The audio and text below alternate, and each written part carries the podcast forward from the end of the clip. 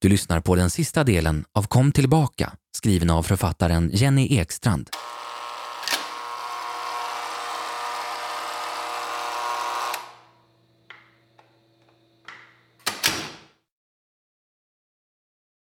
Petra hade vaknat tidigt på morgonen. Eller hon hade egentligen inte sovit alls, inte en blund. Under nattens timmar hade alla olika känslor strömmat igenom hennes kropp. Upprymdhet, skräck, stress och iver på samma gång. Hon kunde inte vänta och ville att tiden till morgonen skulle gå snabbare. Samtidigt ville hon dra ut på det. Det kändes så slutgiltigt att ta det här steget. Det var slutgiltigt. Efter att hon genomfört sin plan så kan hon aldrig backa tillbaka. Då har det som hänt och det som är gjort är gjort och kan inte göras ogjort. Men Petra är säker. Det kommer att göras. Hon har inget annat val. På besökstiden kvällen innan hade mamma kommit med en necessär. Gulliga mamma. En ljusblå necessär med gula solrosor på. Mönstret muntrade upp henne. Det andades sommar, värme och ett bekymmersfritt lov. Och förutom det Petra bett om så hade mamma lagt i en hårinpackning, en tandkräm som enligt reklamen skulle göra tänderna extra vita och ett läppglans. Mamma hade fyllt necessären till bristningsgränsen med sånt hon visste att Petra tycker om. Älskade mamma. Det fanns en sån kärlek i varje sak som varsamt lagts ner i necessären.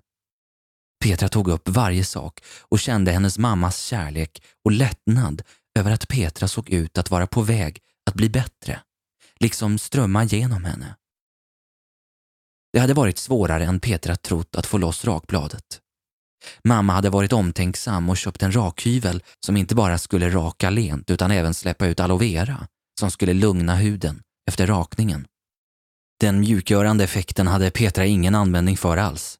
Inte nu. Men den lilla behållaren med mintgrön aloe vera satt på något sätt fast i rakbladet och bladet fick inte gå sönder. Och heller inte bli oskarpt. Då skulle allt vara förstört. Petra hade pillat och fixat, försökt få loss rakbladet med en hårnål och sen försökt med ett gem. Hon ville egentligen be att få låna en sax i köket. Personalen litade ju på henne nu. Men hon vågade inte. Hon var tvungen att ha full kontroll nu på alla steg i processen. Petra får inte lämna någonting åt slumpen och inte väcka uppmärksamhet. Det hade tagit flera timmar innan hon äntligen satt med det rektangulära knivskarpa rakbladet i handen. Så litet att det med lätthet gick att gömma i handflatan. Petra hade satt på ett nytt rakblad på hyven, rullat in resterna av det gamla bladet i toalettpapper och spolat ner det i toaletten. De litade som sagt på henne nu. Sjuksköterskorna och läkarna. Petra var inte självmordsbenägen längre. De såg det. Det gick att se i hennes ögon. Den livlösa blick som Petra fått av att bli misshandlad och våldtagen gång på gång av Erik hade personalen tolkat som ett lugn. De hade även sett hennes livsvilja på hennes hållning. Hennes raka rygg som hon var tvungen att hålla så för att minimera smärtorna efter skadorna när hon rörde sig. Petras nya livsgnista gick även att höra på hennes steg. Stegen var inte lika släpiga och tvekande längre. Just gången hade Petra fått öva på. Blicken och hållningen var inga problem, men att få sina steg att verka piggare de sista dagarna som hon lät Erik vara kvar i livet var svårt. Den sista våldtäkten var svårare att härda ut än de många tiotals våldtäkterna innan, tillsammans. Petra hade varit här på avdelningen så länge och efter de första panikslagna veckorna hade personalen faktiskt kunnat se en förbättring i Petra varje dag. Och inte minst sedan hon lärde känna Erik, som verkar ha varit ett sånt fantastiskt stöd för henne. Det hade personalen sett tydligt, hur Petras och Eriks vänskap som de haft redan tidigare i livet hade återupptäckts och stärkts. Visst, nu kände de förstås en ökad oro för Petra, nu när Erik är borta, men inte att Petra skulle bli självmordsbenägen igen. Hon hade kommit för långt i sin sorgebehandling för det.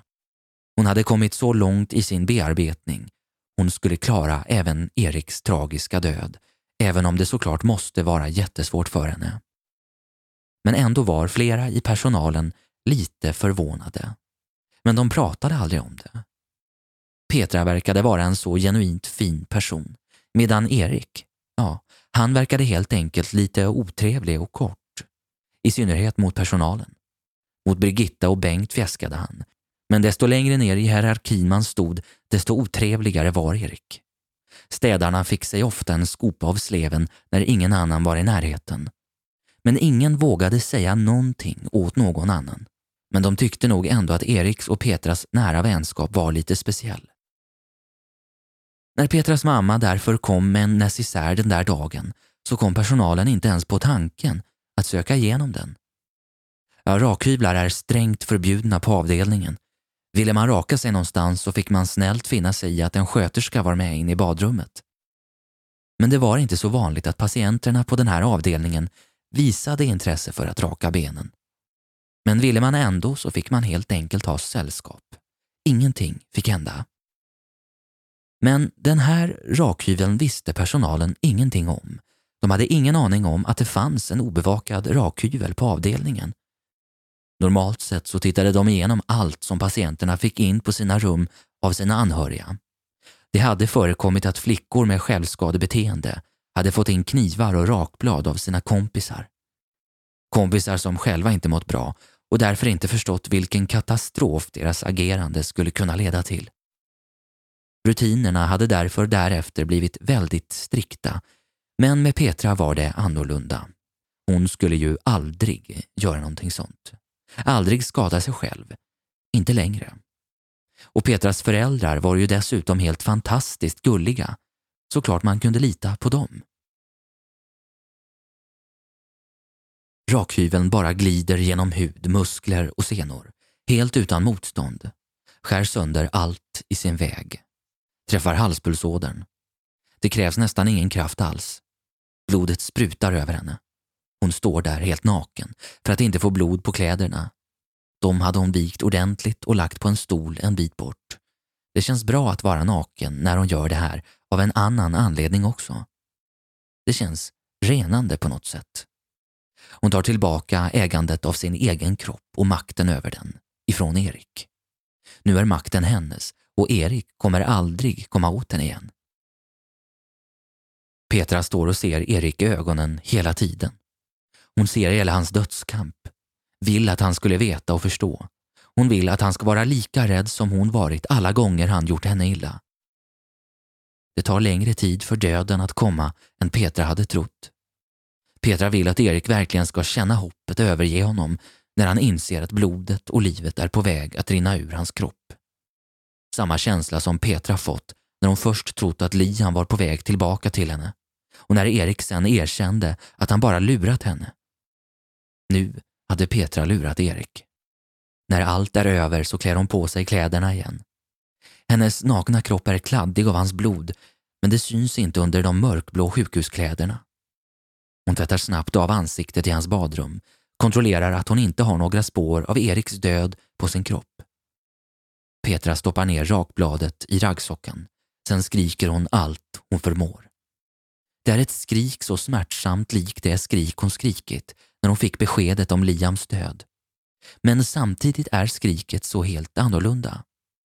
För de som hör det låter det som ett skrik av skräck och fasa. Men för Petra är det inte ens ett skrik. Det är ett jubel.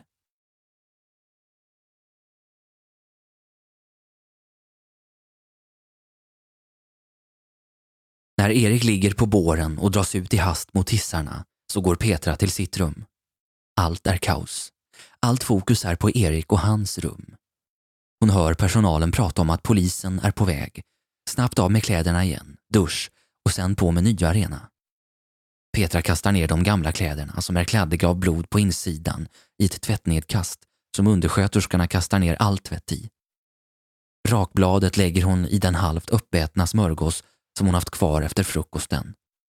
Smörgåsen som hon valt att inte äta upp eftersom hon vet att de kommer få användning för det.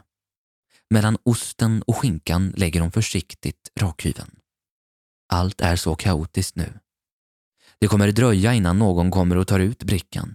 Men ingen skulle ändå märka något när de kommer, bara slänga den halvätna maten rakt ner i soporna. Och sen var det viktigaste beviset borta. Det är en synnerligen ovanlig dag, men smörgåsen är synnerligen vanlig. Först hade Petra tänkt att hon skulle rulla in även det använda rakbladet i papper och spola ner det i toaletten, precis som hon gjort med aloe vera-delen. Men Petra är rädd att metallen kanske är för tung och att rakbladet därför skulle bli liggande nere i röret till toaletten utan att spolas vidare. Hon minns filmen Sova med fienden, där den misshandlade kvinnan som flytt genom att låtsas drunkna till slut avslöjas genom att hennes vigselring inte spolats ner utan låg lite, lite synligt längst ner i röret. Kvinnans plågoande, hennes man, hade sett blänket nere i toaletten och förstått att hans fru flytt och inte dött. Det misstaget kunde Petra inte kosta på sig. Hon känner sig helt slut. Hon ligger raklång ovanpå täcket och somnar nästan direkt. Det känns som att hon aldrig sovit så gott i hela sitt liv, tungt och helt drömlöst. När Petra vaknar är brickan med den halvätna smörgåsen borta. Nu är helvetet över. Rakbladet ligger numera i soporna. Soporna som troligen är på väg ut till närmsta container på sjukhusets utsida. En container som en renhållningsbil kommer att hämta upp på morgonen efter. Sen skulle inte ett spår finnas kvar av det som hänt. Petra ligger kvar i sängen och dåsar. Birgitta kommer in och undrar om hon kan följa med henne till sitt rum för ett samtal. Hon erbjuder Petra en lugnande tablett. Petra tror att Birgitta ska fråga ut henne om vad som hänt, men hon ställer inte en enda fråga om det. Det enda Birgitta verkar vilja veta är hur Petra mår.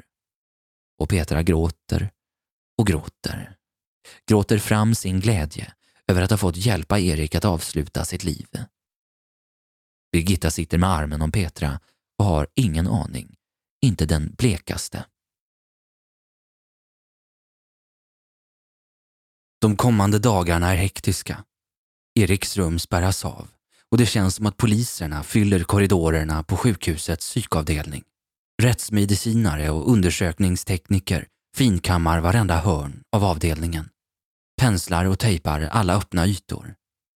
Alla patienter och anställda topsas för DNA. Petra får om och om igen beskriva hur det gick till när hon gick in i Eriks rum och upptäckte honom död.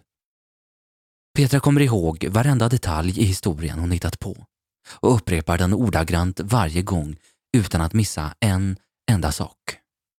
Hon har memorerat den i timtal och för varje gång hon berättar den så låter den mer naturlig. Petra hade gått in till Erik efter frukosten för att prata lite och hittat honom i sin säng i en pöl av blod. Den historien hade hon hållit sig till utan ett enda avsteg. Ett par gånger så lyckas Petra börja gråta när hon svarar på polisens frågor. En gång så låtsas hon svimma när hon reser sig upp efter förhöret. Utifrån ser Petra ut som en kvinna som drabbats oerhört orättvist av livet. Vilket ju i och för sig stämmer. Petra hade förlorat sitt barn, sitt enda barn. Och sen hade hon förlorat Erik. Tack och lov att hon klarade av att genomföra det. Att hon klarade av att göra sig av med Erik. Att hindra honom från att någonsin röra vid henne igen. Eller någon annan. Petra fortsätter ta de lugnande tabletterna hon fick och sömntabletter. Hon förtjänar det nu. Hon förtjänar att få känna sig lugn. Hon förtjänar känslan av bomull som tabletterna omsluter henne med. Ett andningshål i den spända tillvaron som avdelningen just nu är. Där alla är spända och talar med låga, kontrollerade röster. Men ganska snart så kommer polisen fram till att det inte är ett självmord, utan ett överlagt mord. Det är ingen som sagt det rakt ut till henne. Men Petra förstår det med tanke på alla förhör. Hon vet ju att de inte hittat någonting som Erik kunde skurit sig själv i halsen med. Det kanske var hennes enda misstag. Varför hade hon inte bara lämnat rakbladet i sängen? Hon hade inte vågat. Även om rakbladet var helt nerblodat så fanns det en risk att hennes fingeravtryck fanns kvar på det. Hon hade inte lyckats komma åt sköterskornas låsta förråd där plasthandskarna fanns. Hon hade helt enkelt inte vågat lämna kvar rakbladet i Eriks säng. Bättre att det slängdes med maten. Även om polisen kom på att det var ett mord så skulle hon inte bli misstänkt. Hon var ju Eriks vän.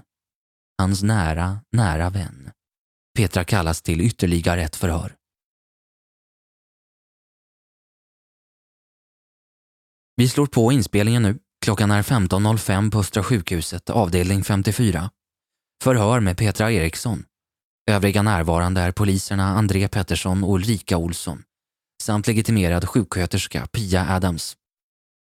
Pia var den som först kom in i Eriks rum efter Petras skrik och hon är även Petras närmsta kontakt på avdelningen, utöver psykologerna Birgitta och Bengt. Hej Petra. Det här är förhör nummer fem med dig och som du vet så förhör vi dig endast upplysningsvis angående det som vi nu rubricerar som mord på Erik Nilsson. Tyvärr så kommer du få berätta samma saker som du gjort förut. Jag hoppas att du kan ha tålamod med det. Ja, såklart. Självklart. Det här är ju helt fruktansvärt. Ska vi börja från början? Petra, du, du larmade ungefär klockan 14.10 när du hittat Erik, bara några sekunder innan. Vad hade du gjort innan den här dagen? Ja, jag hade gått upp, fått medicin vid sju och frukost vid 7.30. Rutinerna är väldigt väloljade och strikta här. Så även om jag inte tittade på klockan den morgonen så kan jag nästan garantera att det var vid de tiderna som medicinen togs och frukosten serverades. Efter min samtalsterapi så gick jag på ett yogapass som de anordnar ute när det är fint väder. Pia här följde med. Ja, det stämmer. Vi yogade båda två. Sen gick vi upp till lunch, cirka 11.30. Vad gjorde du efter lunchen, Petra? Jag åt lunchen i matsalen. Det är ganska nytt för mig. Jag brukar äta på mitt rum, men den dagen vågade jag mig ut. Försökte vara lite social och komma lite närmare livet. Sen gick jag in på mitt rum och läste. Jag blir fortfarande väldigt trött av aktiviteter och den här dagen så hade det varit ovanligt många. Vad läste du för bok? Ja, jag orkar inte läsa något tungt. Jag läser Camilla Läckberg. Jag gillar spänning. I böcker i alla fall. Det är onekligen en helt annan sak i verkligheten. Hon skrattade till lite.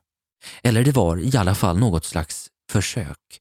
Men det som kom ur hennes mun lät mer som ett sorgset kraxande. Och det var bra. Inte kunde hon väl sitta och skratta nu. Trots att hon ganska ofta ville göra just det. Skratta hånfullt rakt ut och hoppas på att Erik fanns någonstans där han kunde höra henne. Petra fortsätter.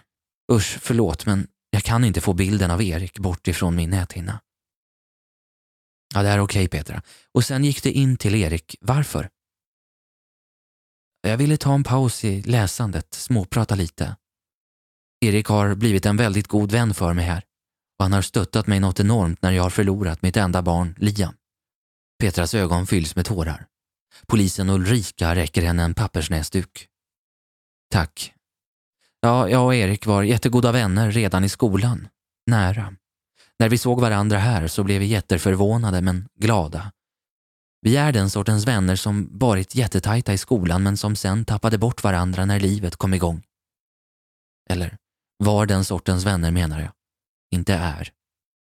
Det känns helt omöjligt att prata om Erik i passerad tid. Jag vill inte ta in att jag aldrig mer kommer få träffa honom. Aldrig mer få höra hans vänliga, tröstande röst. Jag förstår. Och jag förstår att saknaden efter Erik måste vara enorm. Han var ju ditt största stöd som det låter.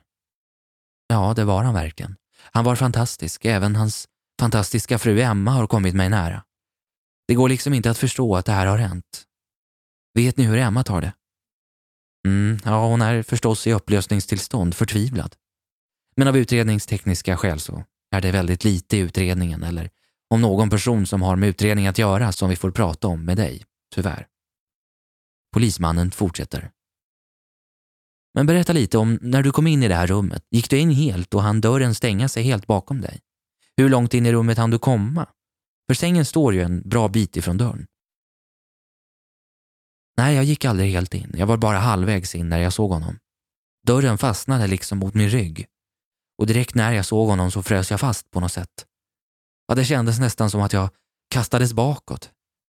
Jag antar att det var därför alla kom så snabbt när jag ropade. De hörde mitt skrik genom glipan.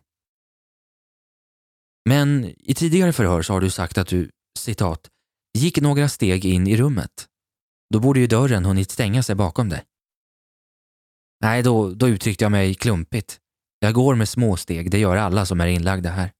Jag kom aldrig helt in i rummet, så jag måste uttryckt mig lite missvisande. Lät Erik någonting? Nej, han var helt tyst. Okej, rör, rörde han på sig? Tittade han? Nej, han rörde sig inte, men hans ögon var vidöppna, livlösa. Gud, det var så fruktansvärt. Ja, vi förstår det. Sist vill vi fråga den klassiska frågan eftersom du ju dessutom kände Erik i skolan. Vet du om Erik hade några fiender? Nej, det kan han inte haft. Erik var fantastisk. Den snällaste människa jag någonsin träffat. Och nu får jag aldrig göra det igen. Petra sträckte ut en darrande hand efter en ny pappersnäsduk. Tack Petra. Klockan är 15.25, förhöret avslutas.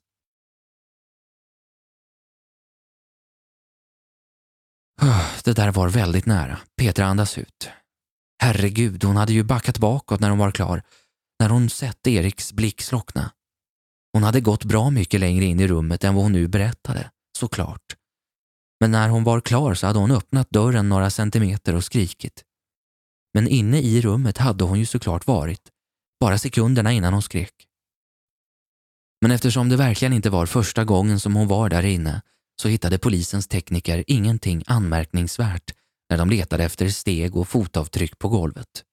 Om städningen inte varit så dålig kanske. Då kanske hon inte hade klarat sig. Då hade golvet varit fullt av den dagens avtryck, hennes avtryck. Men nu var golvet fullt av alla möjliga avtryck ifrån flera dagar tillbaka. Hennes, Birgittas, Bengts. Det här skulle gå bra. Petra tänkte igenom samtalet en sista gång. Hade hon sagt något annat konstigt? Kanske hade hon brett på lite väl mycket med alla fantastiskt. Erik var fantastisk. Hans fru var fantastisk. Erik och Petras vänskap var fantastisk. Men samtidigt är det inte alltid så man pratar om de döda. Vare sig man mördat dem eller ej. Man höjer dem liksom till skyarna. Nej, bestämmer sig Petra. Hennes första känsla hade varit rätt. Det här skulle gå bra. Jättebra. Mordfallet tycks flyttas ut ifrån avdelningen. Det är inte avskrivet, men det visar sig att den låsta avdelningen av misstag inte varit låst hela tiden. Så länge polisen hade trott det så hade det varit självklart att det måste vara någon i personalen eller någon av patienterna som mördat Erik. Och kanske var det mer att det var någon av de labila patienterna än att det var en medlem ur personalen. Men alla hade förstås förhörts, till punkt och pricka. Alibin hade kollats och spår hade matchats med varandra. Det vill säga de få spår som finns. För det finns ovanligt få spår och ledtrådar för att vara ett mordfall. Det visar sig dessutom att det finns en halvtimme varje dag då dörren in till avdelningen aldrig är låst. När morgonronden går är det för krångligt för läkarna att ha med sig nycklar till alla avdelningar. Så under morgonens rond är det bråttom. Många patienter ska gås igenom. Man ska hinna förklara varje fall för sina patienter. Därför skärs tid bort där man kan. Och ett sånt ställe där det faktiskt hade kunnat sparas lite tid var i passagerna mellan avdelningarna. Istället för att någon i rondteamet har med sig nycklar till alla avdelningar så låser psykavdelningens sköterskor upp dörrarna fem minuter innan ronden börjar och låser igen när ronden är slut. Och läkarna går vidare till nästa avdelning. Petra hade förstått att det var så en gång när hennes föräldrar kommit på besök just den tiden. Föräldrarna hade till sin förvåning kunnat gå rakt in utan att trycka på besöksknappen. Och de hade berättat det för Petra. En undersköterska som var inne på rummet för att höra om Petras föräldrar ville ha kaffe hade hört föräldrarna nämna den olåsta dörren och han hade förklarat varför det var så just den här stunden på dagen. Han hade också bett Petra att inte berätta det här för någon av de andra patienterna. Det var bara onödigt. Allt eftersom så börjar dagarna bli sig lika igen. Enskild terapi, gruppterapi, tabletter och mat. Rutiner, rutiner, rutiner. Birgitta och Bengt säger att det går bättre och bättre för Petra. Någon månad till och Petra skulle kunna få åka hem på permission över dagen. Och sen när hon kände sig helt bekväm med att vara utanför avdelningen så skulle Petra skrivas ut helt. Petra hör på omvägar att Emma blivit förhörd av polisen. Att hon först misstänkts för mordet, men sen avskrivits. Och när man efter en jobbig graviditet drabbas av en förlossningsdepression och sen måste ta hand om ett barn med kolik dygnet runt så kan man nästan bli galen. Petra tycker synd om Emma. Hon har verkligen inte förtjänat detta. Hon är väl den enda i hela den här soppan som faktiskt har förlorat på att Erik är borta. Petra är glad att Emma i alla fall aldrig hade behövt upptäcka vilken slags man Erik var. Eller hade hon det? Kanske var deras relation inte lika bra som Erik låtit påskina. Men till slut så kom polisen fram till att Emma är oskyldig. Emma har både alibi och hon har inget motiv till att vilja göra Erik illa. Han är ju hennes man och bäste vän. Polisen söker vidare. Emma ringer till avdelningen en dag. Hon vill prata med Petra. Petra blir glad. Hon har saknat Emma. De har inte träffats och inte pratat sedan Erik dog. Det har inte blivit några tillfällen. Först småpratar de om väder och vind. Det går som katten kring het gröt men till slut säger Emma. Vet du Petra? Det känns fel att säga det här men samtidigt är det sanningen. Jag hoppas att du inte tar illa upp.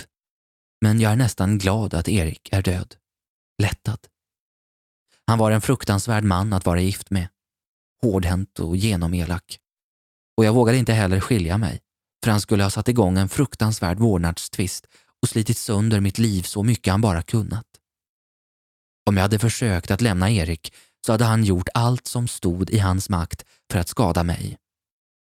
Jag har inte saknat honom en enda sekund jag skäms för att säga det, men jag har faktiskt inte det. När vi träffades så var han så fantastisk, omtänksam, omhändertagande och varm. Intresserad av allt jag hade att säga. Men efter ett tag när jag blivit gravid så visade det sig att det nog mest varit någon slags teater han spelat för att fånga in mig. Och sen var det liksom för sent. Tiden innan han åkte in hit var som att gå på ett trasigt glas hela dagarna. Jag vågade knappt andas. Jag visste inte när han skulle skrika på mig. Eller ännu värre, vara helt tyst i dagar. Det var Eriks värsta vapen och hans största härskarteknik. Jag var beredd på att jag kunde bli våldtagen när som helst. Jag vet att det här låter konstigt för dig Petra. Du har ju bara sett hans teateransikte, hans charmiga del. Men tro mig, hade du lärt känna honom längre så hade du sett hans riktiga jag. Alla gör det till slut. Han har inte en enda vän kvar. Jag undrar om han egentligen någonsin haft en riktig vän. Snälla Petra, du måste tro mig, han var fruktansvärd. Jag vet att det är populärt att slänga sig med diagnoser till höger och vänster nu för tiden, men jag tror faktiskt att Erik var en psykopat. Eller sociopat. Något var väldigt, väldigt fel med honom. Ibland tänker jag att vissa personer kanske förtjänar att dö Erik förtjänade det. Jag känner tacksamhet mot personen som gjorde det, bara en enormt stor tacksamhet. Petra har orden längst ut på tungspetsen. Det är så nära att hon säger det. Skriker det rakt ut. Det var jag. Det var jag som dödade Erik. Emma, han var ett svin mot mig med. Jag hade inget annat val. Men Petra vågar inte. Ett erkännande skulle föra dem ännu närmre varandra. Emma var redan på väg att bli Petras bästa vän. Men hon tvekade, vågade inte riktigt. Hon litade på Emma men kanske fanns det en liten, liten risk ändå. Hon kände inte Emma helt ännu. Det fanns trots allt en risk att Emma skulle gå till polisen. Det verkar verkligen inte så, men Petra är inte helt säker. Vänskapen mellan Petra och Emma är än så länge både jättestark och jätteskör. Båda på samma gång. Petra kan inte berätta sanningen. Inte nu i alla fall. Men som Petra önskar att hon kunde lätta sitt hjärta. Berätta för någon vad Erik utsatt henne för. Slippa bära på allt detta ensam. Det låter ju på Emma som att han varit lika manipulativ och våldsam mot henne också. Likadan som han var mot Petra. Det fanns ju vissa yrkesgrupper i samhället som omfattas av sekretess. Psykologer, präster. Petra skulle verkligen göra vad som helst för att få berätta för någon, men även de som har det som jobb att ta emot förtroenden och därför har tystnadsplikt är tvungna att bryta den sekretessen om det handlar om så något allvarligt som mord. Men Petra känner att hon någon gång kommer att vara tvungen att berätta för någon. Annars skulle hon explodera. Det skulle nog vara Emma hon skulle berätta det för. Så småningom. Men det får ändå vänta ett tag. Kanske tills polisen är helt klara med sin utredning och fallet läggs på is. Inte tidigare än så. Eller vad som nu sker när man inte hittar den skyldige i ett mordfall. Kanske blir det ett så kallat cold case och hamnar på en hylla längst in i en garderob. Men det kommer alltid finnas där och Petra kommer alltid behöva vara lite, lite vaksam. Men det är det värt för att bli fri. Petra och Emma kommer överens om att träffas direkt när Petra kommer hem på riktigt. Båda deras liv har på gott och ont på något sätt börjat om nu. Det skulle bli så skönt att kunna ta upp vänskapen igen, i den riktiga världen. När Petra lagt på så knackar Bengt. Han vill prata med Petra, eller han vill att Petra ska prata ut, som han säger. Först så blir hon förskräckt. Hon känner hur hon blir darrig i benen och färgen viker ifrån hennes ansikte. Visste Bengt att det var hon som dödat Erik ville han att hon skulle erkänna till honom. Men sen förstår hon att han bara menar att hon måste prata om det som hänt för att kunna må bra. Man måste prata för att läka. Birgitta och Bengts mantra. Och Petra hon pratar. Hon vet inte vilken gång det är i ordningen nu. Petra berättar om sin vänskap med Erik, hur den stärkt henne, hur den fått henne att våga hoppas igen. Erik som varit hennes allra bästa vän i skolan hur de återknutit sin kontakt när de båda hamnat på samma avdelning här. Hur de båda stöttat varandra. Bengt skulle ju aldrig kunna ta reda på att Petra knappt visste vem Erik var när de gick i högstadiet. Hon berättar om den förtvivlan hon känt när hon hittat honom dödad. Hon säger att det är som att kastas ner i ett mörkt hål, att uppleva sin sons död om igen. Men hon är skyldig sin son och sina föräldrar att kämpa och hon är skyldig minnet av Erik det också. Erik hade varit en sån fantastisk vän. Petra är skyldig Eriks minne att bli frisk och må bra. Hon ska kämpa och snart är hon ute härifrån. Ute i verkligheten där hennes liv kan börja om. Vecka läggs till vecka. Petra får komma hem till sina föräldrar och fika. Till sin egen lägenhet klarar hon inte åka ännu. Hon vågar inte vara ensam i sina minnen av Liam. Och om hon och Anders ska fortsätta tillsammans så ska det nog vara någon annanstans. Liam kommer alltid att vara deras barn, deras förstfödde, men de behöver båda två en nystart. Petra funderar på att fråga Anders om de inte bara skulle sälja lägenheten direkt. Be någon annan att packa åt dem. När Petra kommer hem så har hennes mamma bakat sju sorters kakor. Underbara, underbara mamma. Hon hade väl aldrig lagat sju sorters kakor förut. Äntligen kan Petra se liv i sina föräldrars ögon igen. Hon ser att hennes mamma varit hos frisören. Hon är nyklippt. Petra har inte kommit dit ännu. Hon har bara kommit till sorgens första trappsteg. Det som innebär att hon i alla fall klarar av att tvätta håret själv ett par gånger i veckan. Hon känner att även hon kommer sitta hos frisören någon gång, någon gång framöver. Hoppet som inte fanns där i början efter Liams död finns där nu. Anders kommer förbi och fikar han med. Petra har saknat att se honom ihop med sina föräldrar. Hon och Anders och Liam har varit en familj, men runt om i en skyddande cirkel har alltid hans och hennes trygga föräldrar stått. Och nu står de där igen. Föräldrarna bär också på en stor sorg, men Petra och Anders får vara deras barn igen. De får bli kramade och får höra att allt kommer bli bra. Petra vågar nästan tro på det. Hon kommer sakna Liam varenda sekund av resten av sitt liv, men livet kan nog faktiskt bli bra ändå. Ett liv tillsammans med Anders.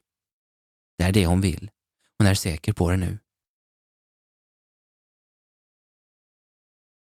En natt får Petra stanna över natten hos sina föräldrar. Hennes pappa har bäddat med de mjukaste lakan med Forget Me Gay på i hennes gamla flickrum. Petra ligger och insuper doften av allt gammalt och välkänt och också doften av Liam. Han hade sovit med henne här när de varit på besök. Legat tätt, tätt intill i den smala 90-sängen. Det gör inte lika ont längre att tänka på. Hon orkar låta tankarna snudda vid sin son. Hon börjar känna att det trots allt finns ett liv kvar för henne. Vid ett möte med Bengt så säger han att han tycker att det är dags nu. Han frågar Petra. Är hon redo att flytta hem? Att bli utskriven? De är överens om att hon först ska bo hos sina föräldrar och sen gradvis flytta tillbaka till en egen lägenhet. Kanske tillsammans med Anders. Eller kanske till en egen först. De har inte kommit så långt ännu. Men snart är i alla fall den långa tiden på sjukhus över. Petra har redan fått träffa en psykolog som hon ska få gå till på utsidan. Anneli. Anneli hade kommit på besök och presenterat sig. Hon verkar bra. Petra är nervös inför att åka hem. Samtidigt så finns det inget annat hon vill heller. Allt är förberett och trots att det är nervöst så kommer hon inte bli mer beredd än hon är nu. På kvällen innan Petra ska bli utskriven så ligger hon och läser ett magasin. Hon kan äntligen läsa igen och faktiskt tycka att det är ganska härligt.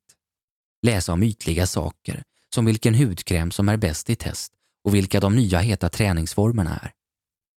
Det knackar på dörren och den öppnas sen direkt, som personalen här alltid gör, utan att vänta på ett kom in. Hon har vant sig efter alla månader. Undersköterskan som kommer in ser hon inte så ofta.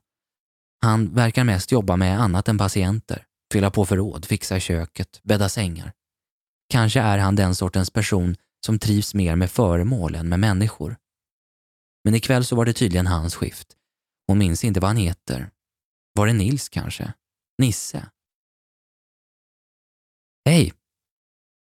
Hej, jag undrar om du skulle vilja ha något till kvällsfika innan det är dags för att sova, Petra? Nej tack. Jag är så himla pirrig, jag ska skrivas ut imorgon. Jag är så nervös och samtidigt så förväntansfull. Jag har ingen aning om hur jag ska kunna sova och äta kommer nog inte gå alls. Petra känner hur hon bubblar. Hon behöver verkligen prata med någon.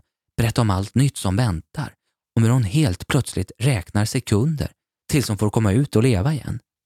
För några månader sedan så räknade hon sekunderna tills hon skulle få dö. Så du ska hem? Japp. Ja, det hade ju varit kul. Men jag tänker att jag kanske har en smörgås att erbjuda dig. En smörgås ifrån frysen. I frysen så håller ju sig smörgåsar bra, nästan som färska, faktiskt. Men vad fasen säger han, tänker Petra. Det hade ju varit kul. Det är kul. Ja, ja, det är säkert därför han jobbar mest med sånt som inte har med patienter att göra. Hans sociala kompetens verkar inte vara på topp precis. Nej tack, ingen smörgås för mig. Tyvärr är den smörgås som jag har i frysen bara halv, men den har dina tandavtryck i alla fall och, och plastfolien runt om har med största sannolikhet dina fingeravtryck på. Vad menar du? Att du inte ska åka hem imorgon? Imorgon bitti kommer du säga till Birgitta att du har tänkt om, att du inte är redo att åka hem än, att du vill stanna här ett tag till. Ett ganska långt tag till faktiskt. Men vad är det för fel på det? Jag ska hem. Jag vill hem och jag ska hem. Du kommer, som jag sa, att be att få prata med Birgitta imorgon bitti och säga till henne att du måste stanna här. Och under tiden du är här så kommer du göra allt jag vill att du ska göra. Ett stort leende sprider sig över Nils ansikte. Du och jag ska ha det riktigt mysigt tillsammans. Långsamt sticker han ner handen i byxfickan och fiskar upp ett föremål. Han håller fram det mot henne.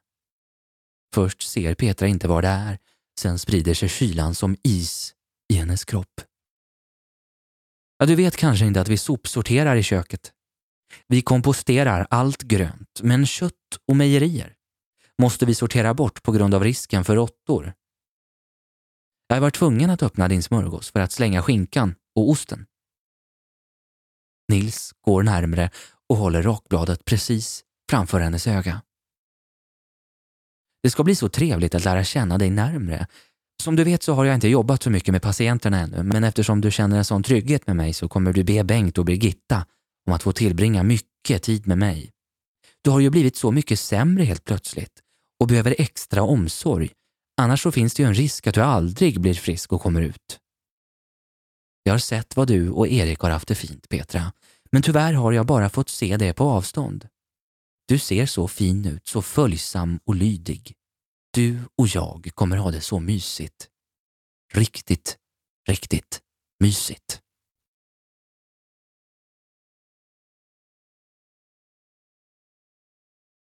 Du har lyssnat på den sista delen av Kom tillbaka del 4 av fyra delar. Redaktör och uppläsare är jag, Sebastian Grantz. Författare Jenny Ekstrand, produktion Dabose Media Group. Tack för att du har lyssnat.